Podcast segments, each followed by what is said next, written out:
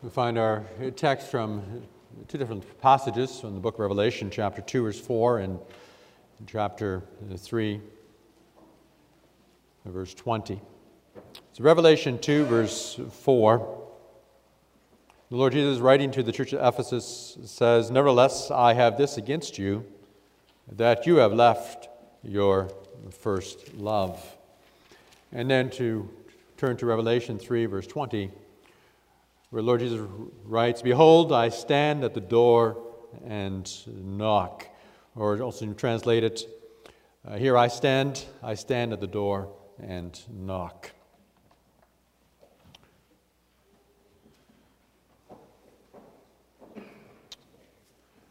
Brothers, sisters of our Lord Jesus Christ, the book of Revelation is, you can say, Christ's letter uh, to his uh, church.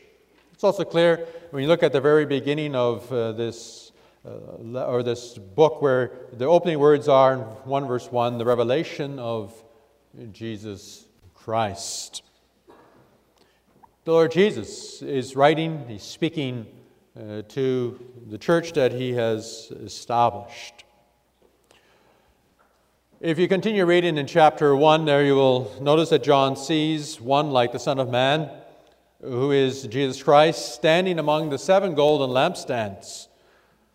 Those seven lampstands represent the seven churches that were found in Asia Minor. And then you come to chapter 2 and chapter 3. And in these chapters, the Lord Jesus now addresses each one of his churches individually. In each letter, he commends them for their strengths, but he also reprimands them for uh, their weaknesses. And when he addresses these churches, just keep in mind that he's speaking here as, as a bridegroom who is concerned about the well being of his bride. And he's not afraid to speak openly or to speak honestly uh, to his bride when she betrays his love. At the same time, he also speaks to her with great love and tenderness and compassion. And ultimately, the aim that the Lord Jesus has is that one day he may be able to present his bride to, to, the Father in heaven without any spot or blemish. And therefore, at the very end of, or near the end of this, this letter in chapter 19, uh, there we read about the wedding of the Lamb and that it has come. And so you see, everything in, in the book of Revelation is now leading to that great day that the bridegroom will come and take his bride, that is his church, and the great wedding feast will be there. And so in this book, the Lord Jesus reveals that the whole history of this world and the history of his church rests in his hands, and that he's now directing everything to that day when he's going to come back, when he will return as the great bridegroom. And he will take to himself his bride, that is his church. And so the book of Revelation really begins with seven personal letters to seven churches in Asia Minor. Keep in mind that these are real churches and that the Lord Jesus Christ is addressing real situations in each of these churches as, as he sees it from where he is in heaven at the right hand of his Father. And he doesn't only see what we might see on, on the surface, but when he looks at his churches, he also sees what lives in the hearts of his people. And that's a good thing for us to, to also keep in mind that the Lord Jesus Christ uh, continues to, to take the same kind of interest in each one of his churches even today. That means that today he also knows not only what we're doing on, on the surface, but he knows the spiritual condition that lives in the heart of each one of us. And then also keep in mind that when we read these letters, in a certain way, these seven letters really represent every church of the Lord in Jesus Christ throughout the ages. And what Christ discovers in these churches, he continues to discover even today in his churches, wherever it may be gathered in the world. And that means that the same warnings he gives then also applies to his church today. And it means that the same encouragement that he gives to his church back then is also intended for his church today. That is for us. And therefore, we need to reflect on what the Lord Jesus Christ is indeed writing here in, in these letters for our very own life. This afternoon, as we look at our, our text, I will be looking at this part of Revelation in a little bit more of a holistic way. For when you look at these letters, there's, there's also a pattern that you find. We're dealing with the first and the last letter, but actually you could also in, include also the middle letter to the church of Thyatira. And in these letters, you're going to get a sense that the Lord Jesus is writing as a, a bridegroom to his bride. And in the middle letter, Thyatira, there he actually says, This I have against you, that you tolerate that woman Jezebel. So he's upset that uh, they are uh, acting in an adulterous way towards him. And so, as we read these letters, keep in mind that he's writing then about his concern for his bride. But he doesn't only write about his concerns, but he also speaks tenderly to his bride uh, so that we might come to him and that we might also experience that joy of being his bride. And so this afternoon, I may proclaim to you God's word under this theme. The Lord Jesus speaks with tender love to his bride, the church. Or a theme, the Lord Jesus speaks with tender love to his bride, the church. And we look at two things. First of all, that he says to his church, Do not forsake your first love. And secondly, he says, Here I am, I stand at the door and knock. The Lord Jesus, then, first of all, writes to the church at Ephesus, and he says to them, I know your deeds. I know your hard work and your perseverance. I know that you cannot tolerate wicked people. I know that you have tested those who claim to be apostles but are not, and, and, that, you have fall, and that you have found them to be false. I've seen how you have persevered and how you have endured hardships for my name, and that you haven't grown weary and all of that. And then even adds in verse 16 says, And you hate the practices of the Nicolaitans. There must have been some kind of a sect that was teaching certain false doctrines. You, I, you hate the practices of those Nicolaitans, which I also hate. And so as you read these words of the Lord Jesus directed to this congregation, you say, you know what? There's not a whole lot to dislike about this congregation. You might even say, you know, if every congregation was as diligent and as hardworking as, uh, the, as the believers in Ephesus in the way they serve the Lord, that would just be wonderful. Remember that Paul had, had also warned already some time before when he had met with the elders in, this, in the congregation of, of Ephesus in Acts chapter 20. Acts 20, 28 through 31, there, there he also uh, warns them. He says, Keep watch over yourselves and over all the flock because I know that after I leave, savage wolves will come uh, among you, and there will even be members uh, among you who will distort the truth. Therefore, Paul says to them, he says, always be on guard. Well, when you now read the letter of the Lord Jesus uh, to the church of Ephesus here in Revelation, it appears that the church in Ephesus heeded the warning of the Apostle Paul. They were very careful to discern false teachings and to promote only the truth. And the Lord Jesus himself, he commends them for them. He says, That's a good thing. I like what you're doing. As someone noted, they were energetic in their service to the Lord, they were patient in their suffering, they were orthodox in their faith. But, but Jesus says, I have this against you. You have forsaken your first love. Now, there are some who suggest, some commentators who suggest that the Lord Jesus here is, is speaking about uh, their love towards their, either their fellow believers or even for uh, their, their neighbors. And so that's possible, that's a possible way in which you might in, interpret what he means by you've lost your first love. But keep in mind that here it's the bridegroom who is speaking to his bride. And so, Lord Jesus here is dealing with the believer's relationship to himself. And so, he's really saying here, he says, in, in your relationship with me, you have forsaken your first love. His complaint is really that they have entered into a loveless relationship with him. Well, you see what happens in so many religions, different kinds of religions in the world, but also happens with the Christian religion in many parts of the world. And is that religion just becomes a cultural thing in the life of people. So you have Muslims, you have Sikhs, for, for whom religion is just you know, a, a way of life.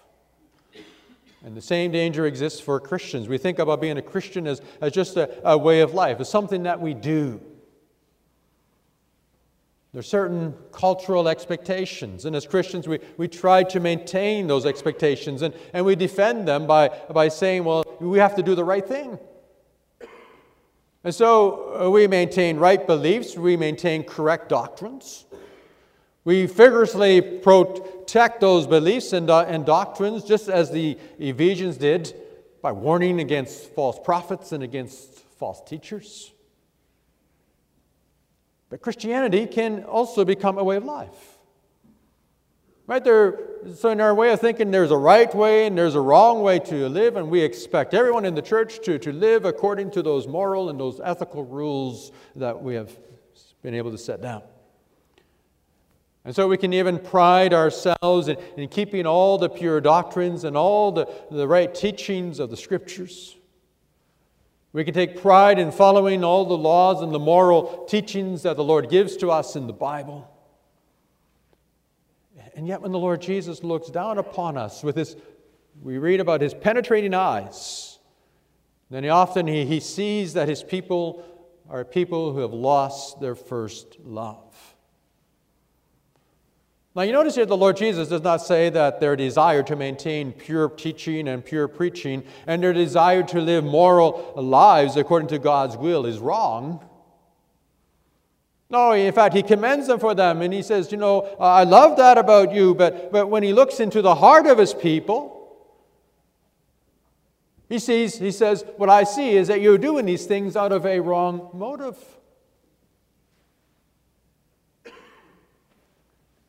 You're doing those things not because of your love for me, I who am your bridegroom. And so you see, beloved, that, that true religion is not in the first place about doing all the right things. But true religion, in the first place, is about entering into a living relationship with the Lord Jesus Christ. And it is out of that living relationship that you have with Christ that all those other things that Christ commends here about the Ephesians that those things now begin to flow from your life. We are to be jealous for pure preaching and for upright and immoral way of life because of our love for our Savior Jesus Christ. But Jesus says you have lost your first love. Uh, you might know what happens sometimes when you first enter into a, a relationship, a love relationship. You know, when a man and a woman, when they first uh, meet and they begin to care for each other, they, they love each other very much. And you know that because they always want to be together. And when they are together, uh, they're always paying close attention to each other and they're talking about all kinds of things. And they're even willing to make sacrifices to, to see each other. Well, they, they'll make all kinds of excuses at, at home or they will make excuses at work in order that they might get away, in order that they can be with the one that they love. And when they're together, they're completely attentive to each other's needs. One person only needs to, to say a word, and it's already done. But then they get married. And after some time, that First love begins to, to wane or to waver.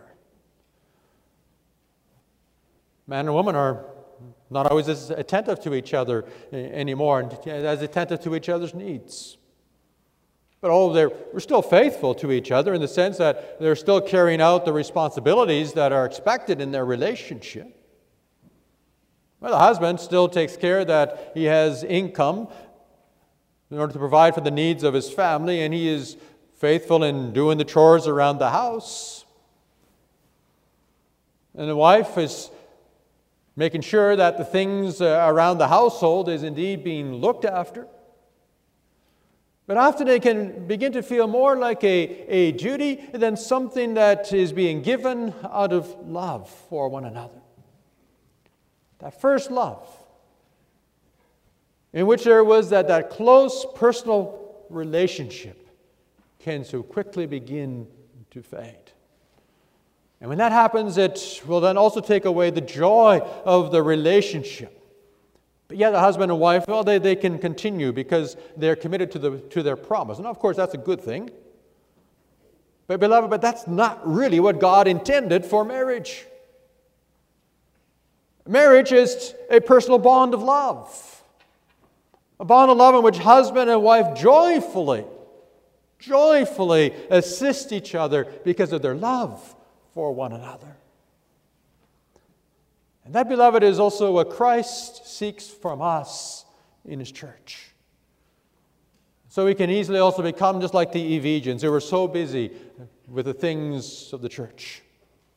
Right? They're working hard to, to maintain the, pure, the purity of doctrine and of teaching. They're willing to suffer patiently at the hands of their persecutors in, in order to maintain their Christian lifestyle. But they had lost, Jesus says, You've lost your first love for me. And so their religion becomes more of a duty than a, than a love for the Lord. And so they, they came to the worship services out of a sense of duty, and then rather out of an eagerness in which they might come and worship the Lord Jesus Christ. And they might read their Bibles. Now, of course, they didn't have Bibles like we have to, to, today, but, but if they would get together and read their Bibles faithfully, but uh, but they would uh, then do it out of a sense of duty rather than experiencing, experiencing that word of God that they read as a love letter of the Lord Jesus Christ.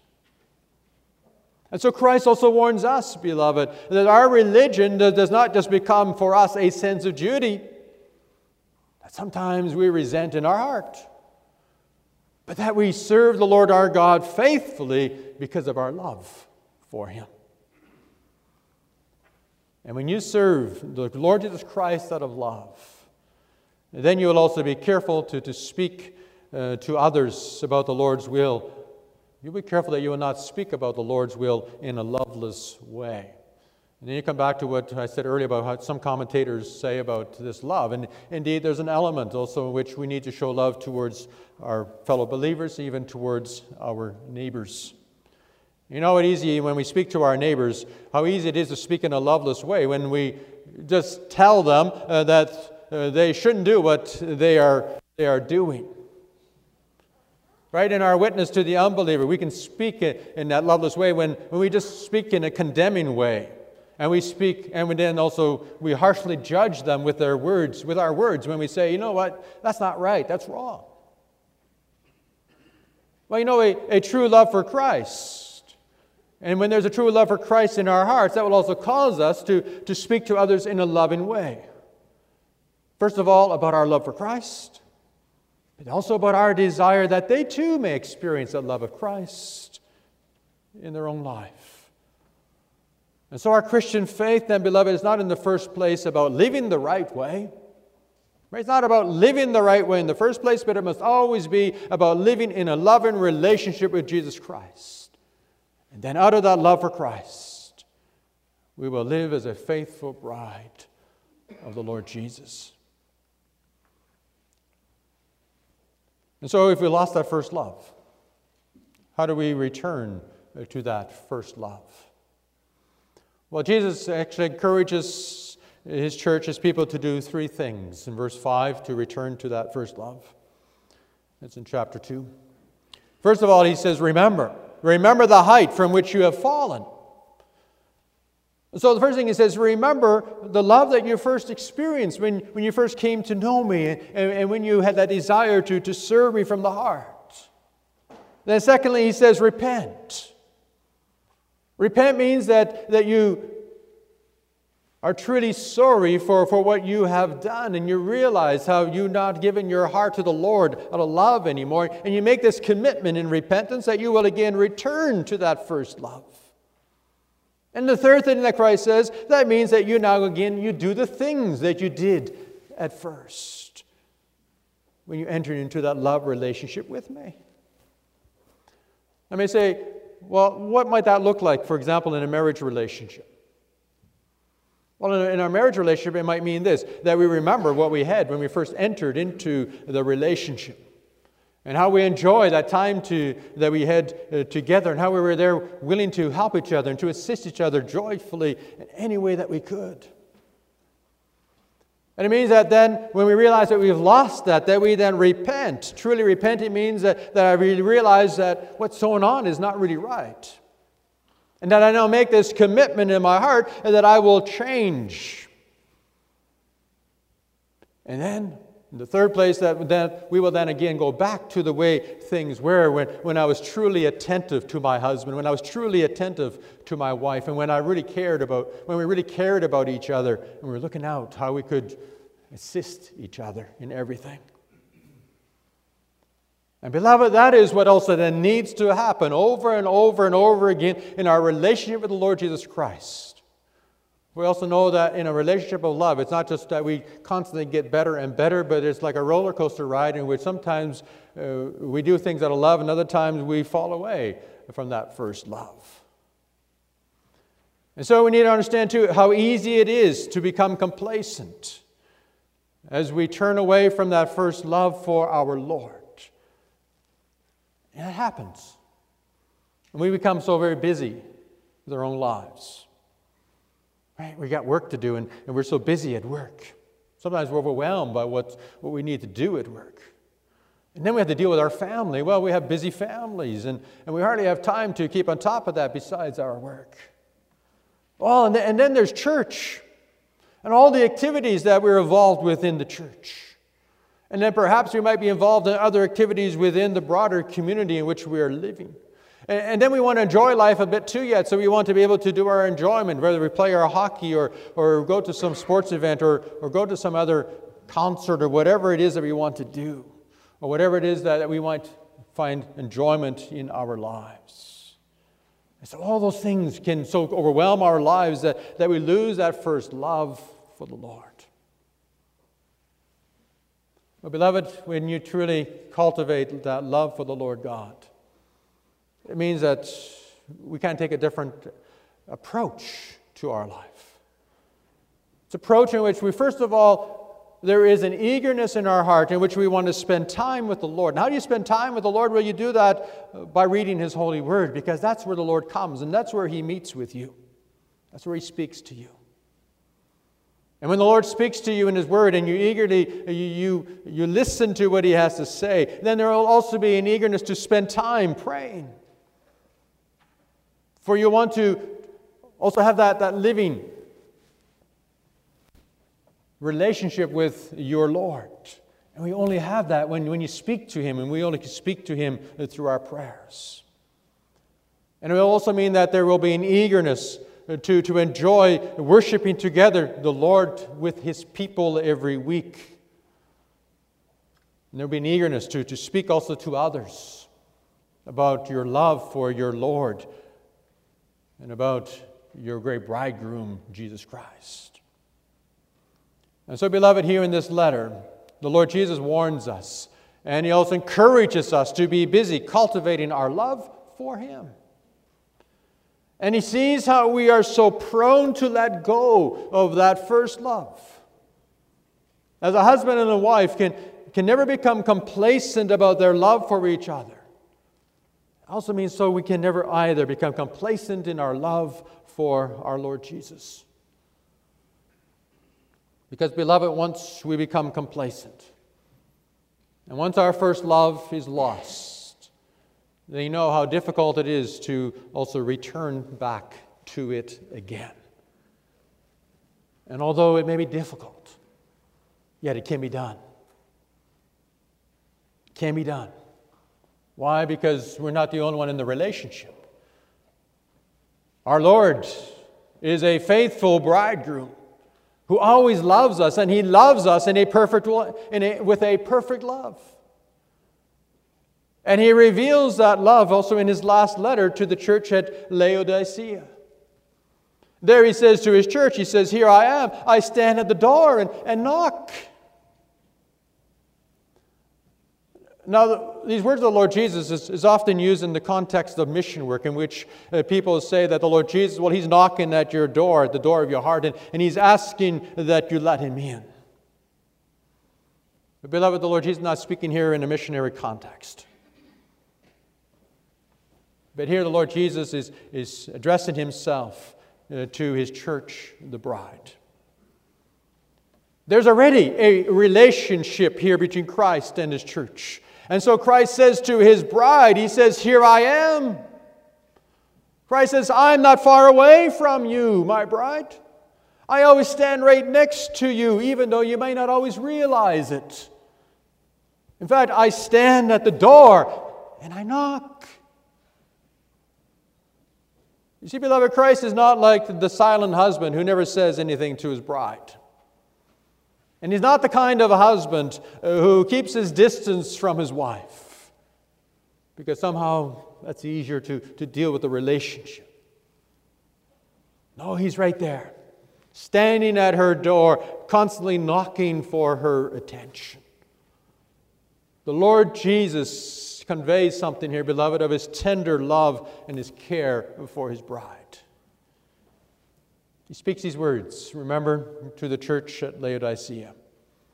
It's the very last church that he addresses.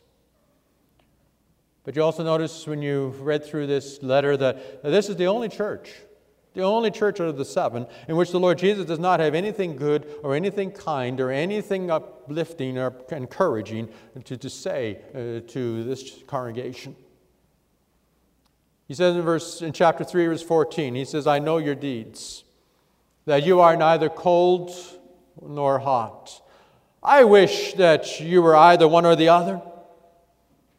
And then he says, And because you are lukewarm, I am about to spit you out of my mouth. Well, as you listen to those words of the Lord Jesus, it helps us to understand, first of all, uh, something about the city of Laodicea. You see, Laodicea was a very extremely rich city. It was situated also at the crossroads of, of trade. We, we know from secular history that uh, when an earthquake around the year 60 AD uh, came and, and, leveled the city, that the people in the city, they, they refused financial help from uh, the Roman emperor because they prided themselves on the fact that they had the ability and they had the money to rebuild the city with their very own wealth. And this city was, was known for, for three things. In the first place, it was known for the many banks, and these were apparently very extremely, very rich banks. Secondly, it was also known for its clothing industry, especially its, its high quality. And there were sellers of purple cloth, which was the best cloth available, something that only princes and rulers could afford. And in the third place, it also had a, a an excellent medical school and it was known for its eye salve that was good for weak eyes. That's also why Jesus makes reference uh, to, to the salve for the eyes in order that they might see again. And so Christ's message clearly reflects uh, uh, that the moral uh, climate that was found within the city itself was also affecting the believers in this congregation. And so the people in the city reflected the attitude that you know, we are rich, we are self sufficient, we don't need anybody else's help. And then you understand the words of the Lord Jesus in verse 17 when, he, when he, the Lord Jesus then also shows how that attitude is now reflected within this church when he says, And you say, you say, I am rich, I have acquired wealth, and do not need a thing. You see, this attitude of self sufficiency there in the congregation in Laodicea also made them lukewarm towards the Lord Jesus. You know, when, when the believers, when, when they felt that they were materially and spiritually self sufficient, well, then they never saw any real need for the aid and the help of the Lord Jesus. Who needs the Lord Jesus if, if you have everything that you want in your life? Who needs the Lord Jesus when, when you feel that you have enough money and you have enough wealth and there's that medical, the best medical care available to you? Why would you need the Lord Jesus in your life? You see how this earthly sufficiency often leads people to believe that they don't need the Lord Jesus. And that doesn't mean that these believers in Laodicea were somehow denying the Lord Jesus. Right? The members of this church, they still called themselves Christians and they still worshiped Jesus Christ. We also know that they gave a, a very large material uh, gift of money uh, for the persecuted believers in, in Jerusalem as part of that collection that was taken uh, for the believers in Jerusalem. But from what the Lord Jesus writes, we don't really get any impression that this church here somehow uh, rejected the truth of the gospel. We don't get any sense either that they were accepting false teachings and doctrines, but they become lukewarm. Lukewarm, so that Jesus says you're neither hot nor cold about your relationship with me. And so, beloved, what happens when you lose that first love for the Lord is you begin to slip into a comfortable mode in which you no longer have any passion for the Lord. It also happens in our marriages. Losing that first love means that you begin to lose also the passion that should belong to the relationship that you have when we lose that, that passion for Christ, and you become lukewarm.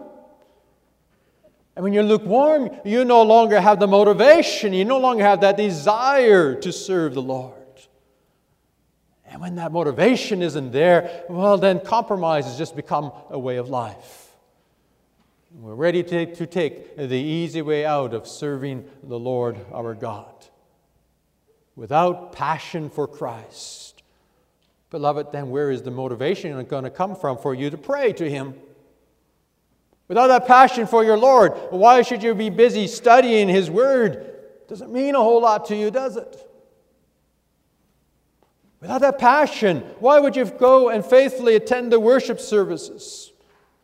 And why would you go give Him the first fruits when you could use it for something else? And without that passion for your Lord, and where's your motivation to stand up for the honor of your Lord when, when your boss or your friends pushes you to do that which you know is against the will of God? What happens when we are lukewarm is that we exclude that we begin to exclude Christ from every part of our life. And beloved, if you don't have any passion for your Lord Jesus Christ, also in this culture in which we are living today, the danger is that we will just simply go along with the ideas and the ideals of our society. When you are neither cold nor hot, the result is that you will avoid conflict because you don't have the passion to stand up for your bridegroom. You see what the Lord Jesus Christ wants to see from his bride.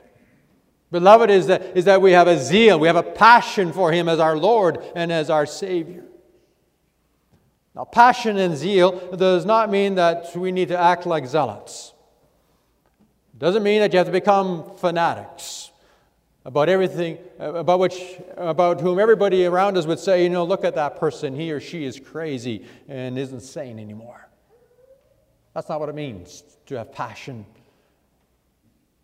Passion for Christ does not mean either that believers need to always put this smile on their face that they are somehow never sad, or that they're always waving their hands in, in the air to reveal uh, their, their feelings.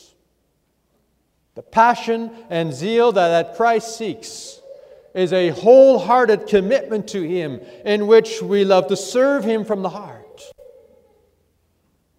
in which we're willing to stand up against all falsehood in order that we might promote the honor and the glory of His name. Beloved, it means that we cannot silently stand by when the honor of our Lord Jesus is being attacked by others. It means that you then also will come to his, fence, his defense because you feel such a strong commitment to your bridegroom, realizing he is the one who has saved me and gives me the hope of eternal life. And so the question really is then how do I maintain that zeal? that passion for my Lord in my life. Well, beloved, You know that every relationship, uh, in every relationship, there are two parties. And here we have a relationship with the Lord Jesus. And he is the bridegroom who comes to us and, and who says to us, his bride, here in this letter, he says, Here I am. I stand at the door and knock. And so you see, beloved, the solution to this lukewarmness in our lives is not by trying to somehow jack up warm and strong emotions within our heart. Today, so much of the contemporary worship is about stirring up the emotions of people so that when they go home, they feel so much better because they have felt a high uh, during the service. But you know, when, when that is the goal, then there are also so many Christians who lose hope, and so many believers who feel guilt when they cannot stir up that passionate feeling that they think they should have because everybody else is talking about it. Keep in mind that also a lot of what passes for worship today is nothing more than a manipulation of, of the emotions and the feelings of people. And such worship, beloved, the best is counterfeit worship. But take some time to read the Psalms. You read through the Psalms. Then you get a much more realistic idea uh, about the emotions that God's people are going through in their lives. Right? The Psalms express emotions, yes, of joy and happiness when, when you hear them singing, Hallelujah! Because they praise and they magnify the Almighty God of heaven and earth. But then you come to the next psalm, and there the psalmist speaks about sadness, talks about crying, about weeping, about the shedding of tears. And you go on a few more, and then a few Psalms later, you read the psalmist, and he's crying out in despair as God's people are enduring some great hardship in their life. You see, beloved, what the Lord Jesus is looking for is, is not at all as people are plastering a smile on their face. What he's looking for is not that we're always jubilantly, jubilantly expressing happy emotions. No, there are also times when God's, as God's people that we cry and we weep and we shed tears. And there are times that, that we deal with despair in our heart. See, beloved, a, a Christian life is also an authentic life. An authentic life in, in which we experience all the emotions of this life. But what sets the psalmist apart and what should also set all Christians apart, also us apart today, is that we look to the Lord Jesus in faith and we cry out to him from our hearts. See, that's the relationship that the Lord Jesus is also seeking with us. It is a genuine relationship in which we look to Him with our heartfelt faith, trusting that He is indeed my faithful bridegroom in whom I may put my complete trust. That means, beloved, that you may go to Him in your joy, but you may also go to Him in your sadness. And you may cry out to Him in the midst of your despair. And when you do that, now what does He say? He says, Here I am. I stand at the door and knock. You see, he's like the faithful husband who's always ready to help his wife, cares for us so deeply. He's like the husband that you read about in the Song of Psalms, in, Psalm, in the Song of Songs, chapter 5. You read about the husband who comes to his wife in the middle of the night and, and he knocks at her door. And he calls out, Open to me, my sister, my darling, my, love, my dove, my flawless one. Knocks at her door.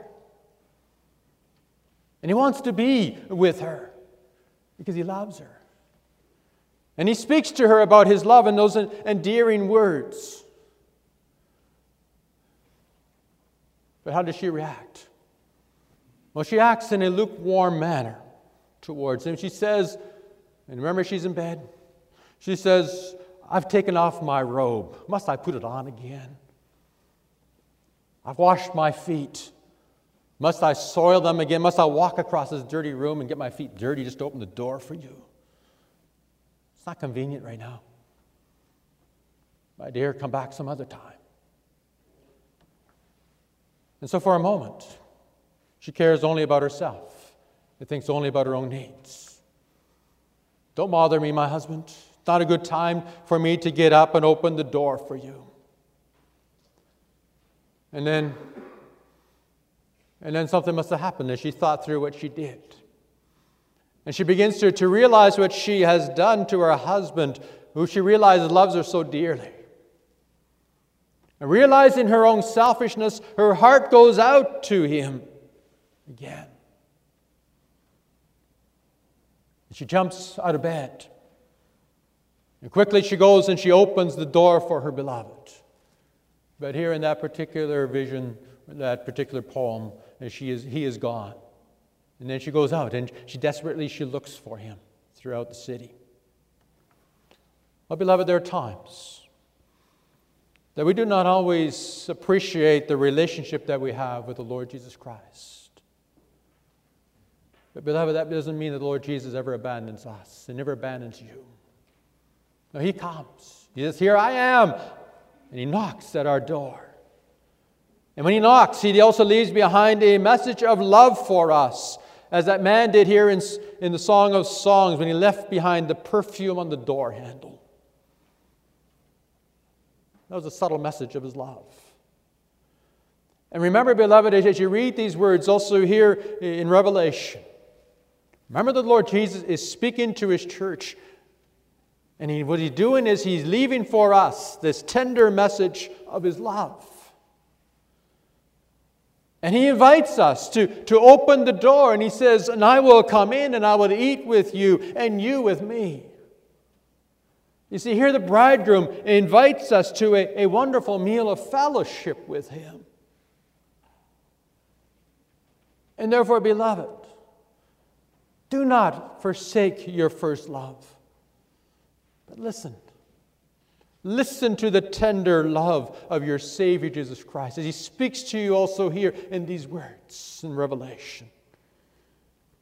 And remember, He'll always be with you, for He promised, Here I am. I stand at the door and knock. And so, what a joy, beloved, to, to open that door to fellowship with, with your Lord. May that then also be your greatest joy. May it be your greatest passion to serve your great bridegroom, Jesus Christ. Amen.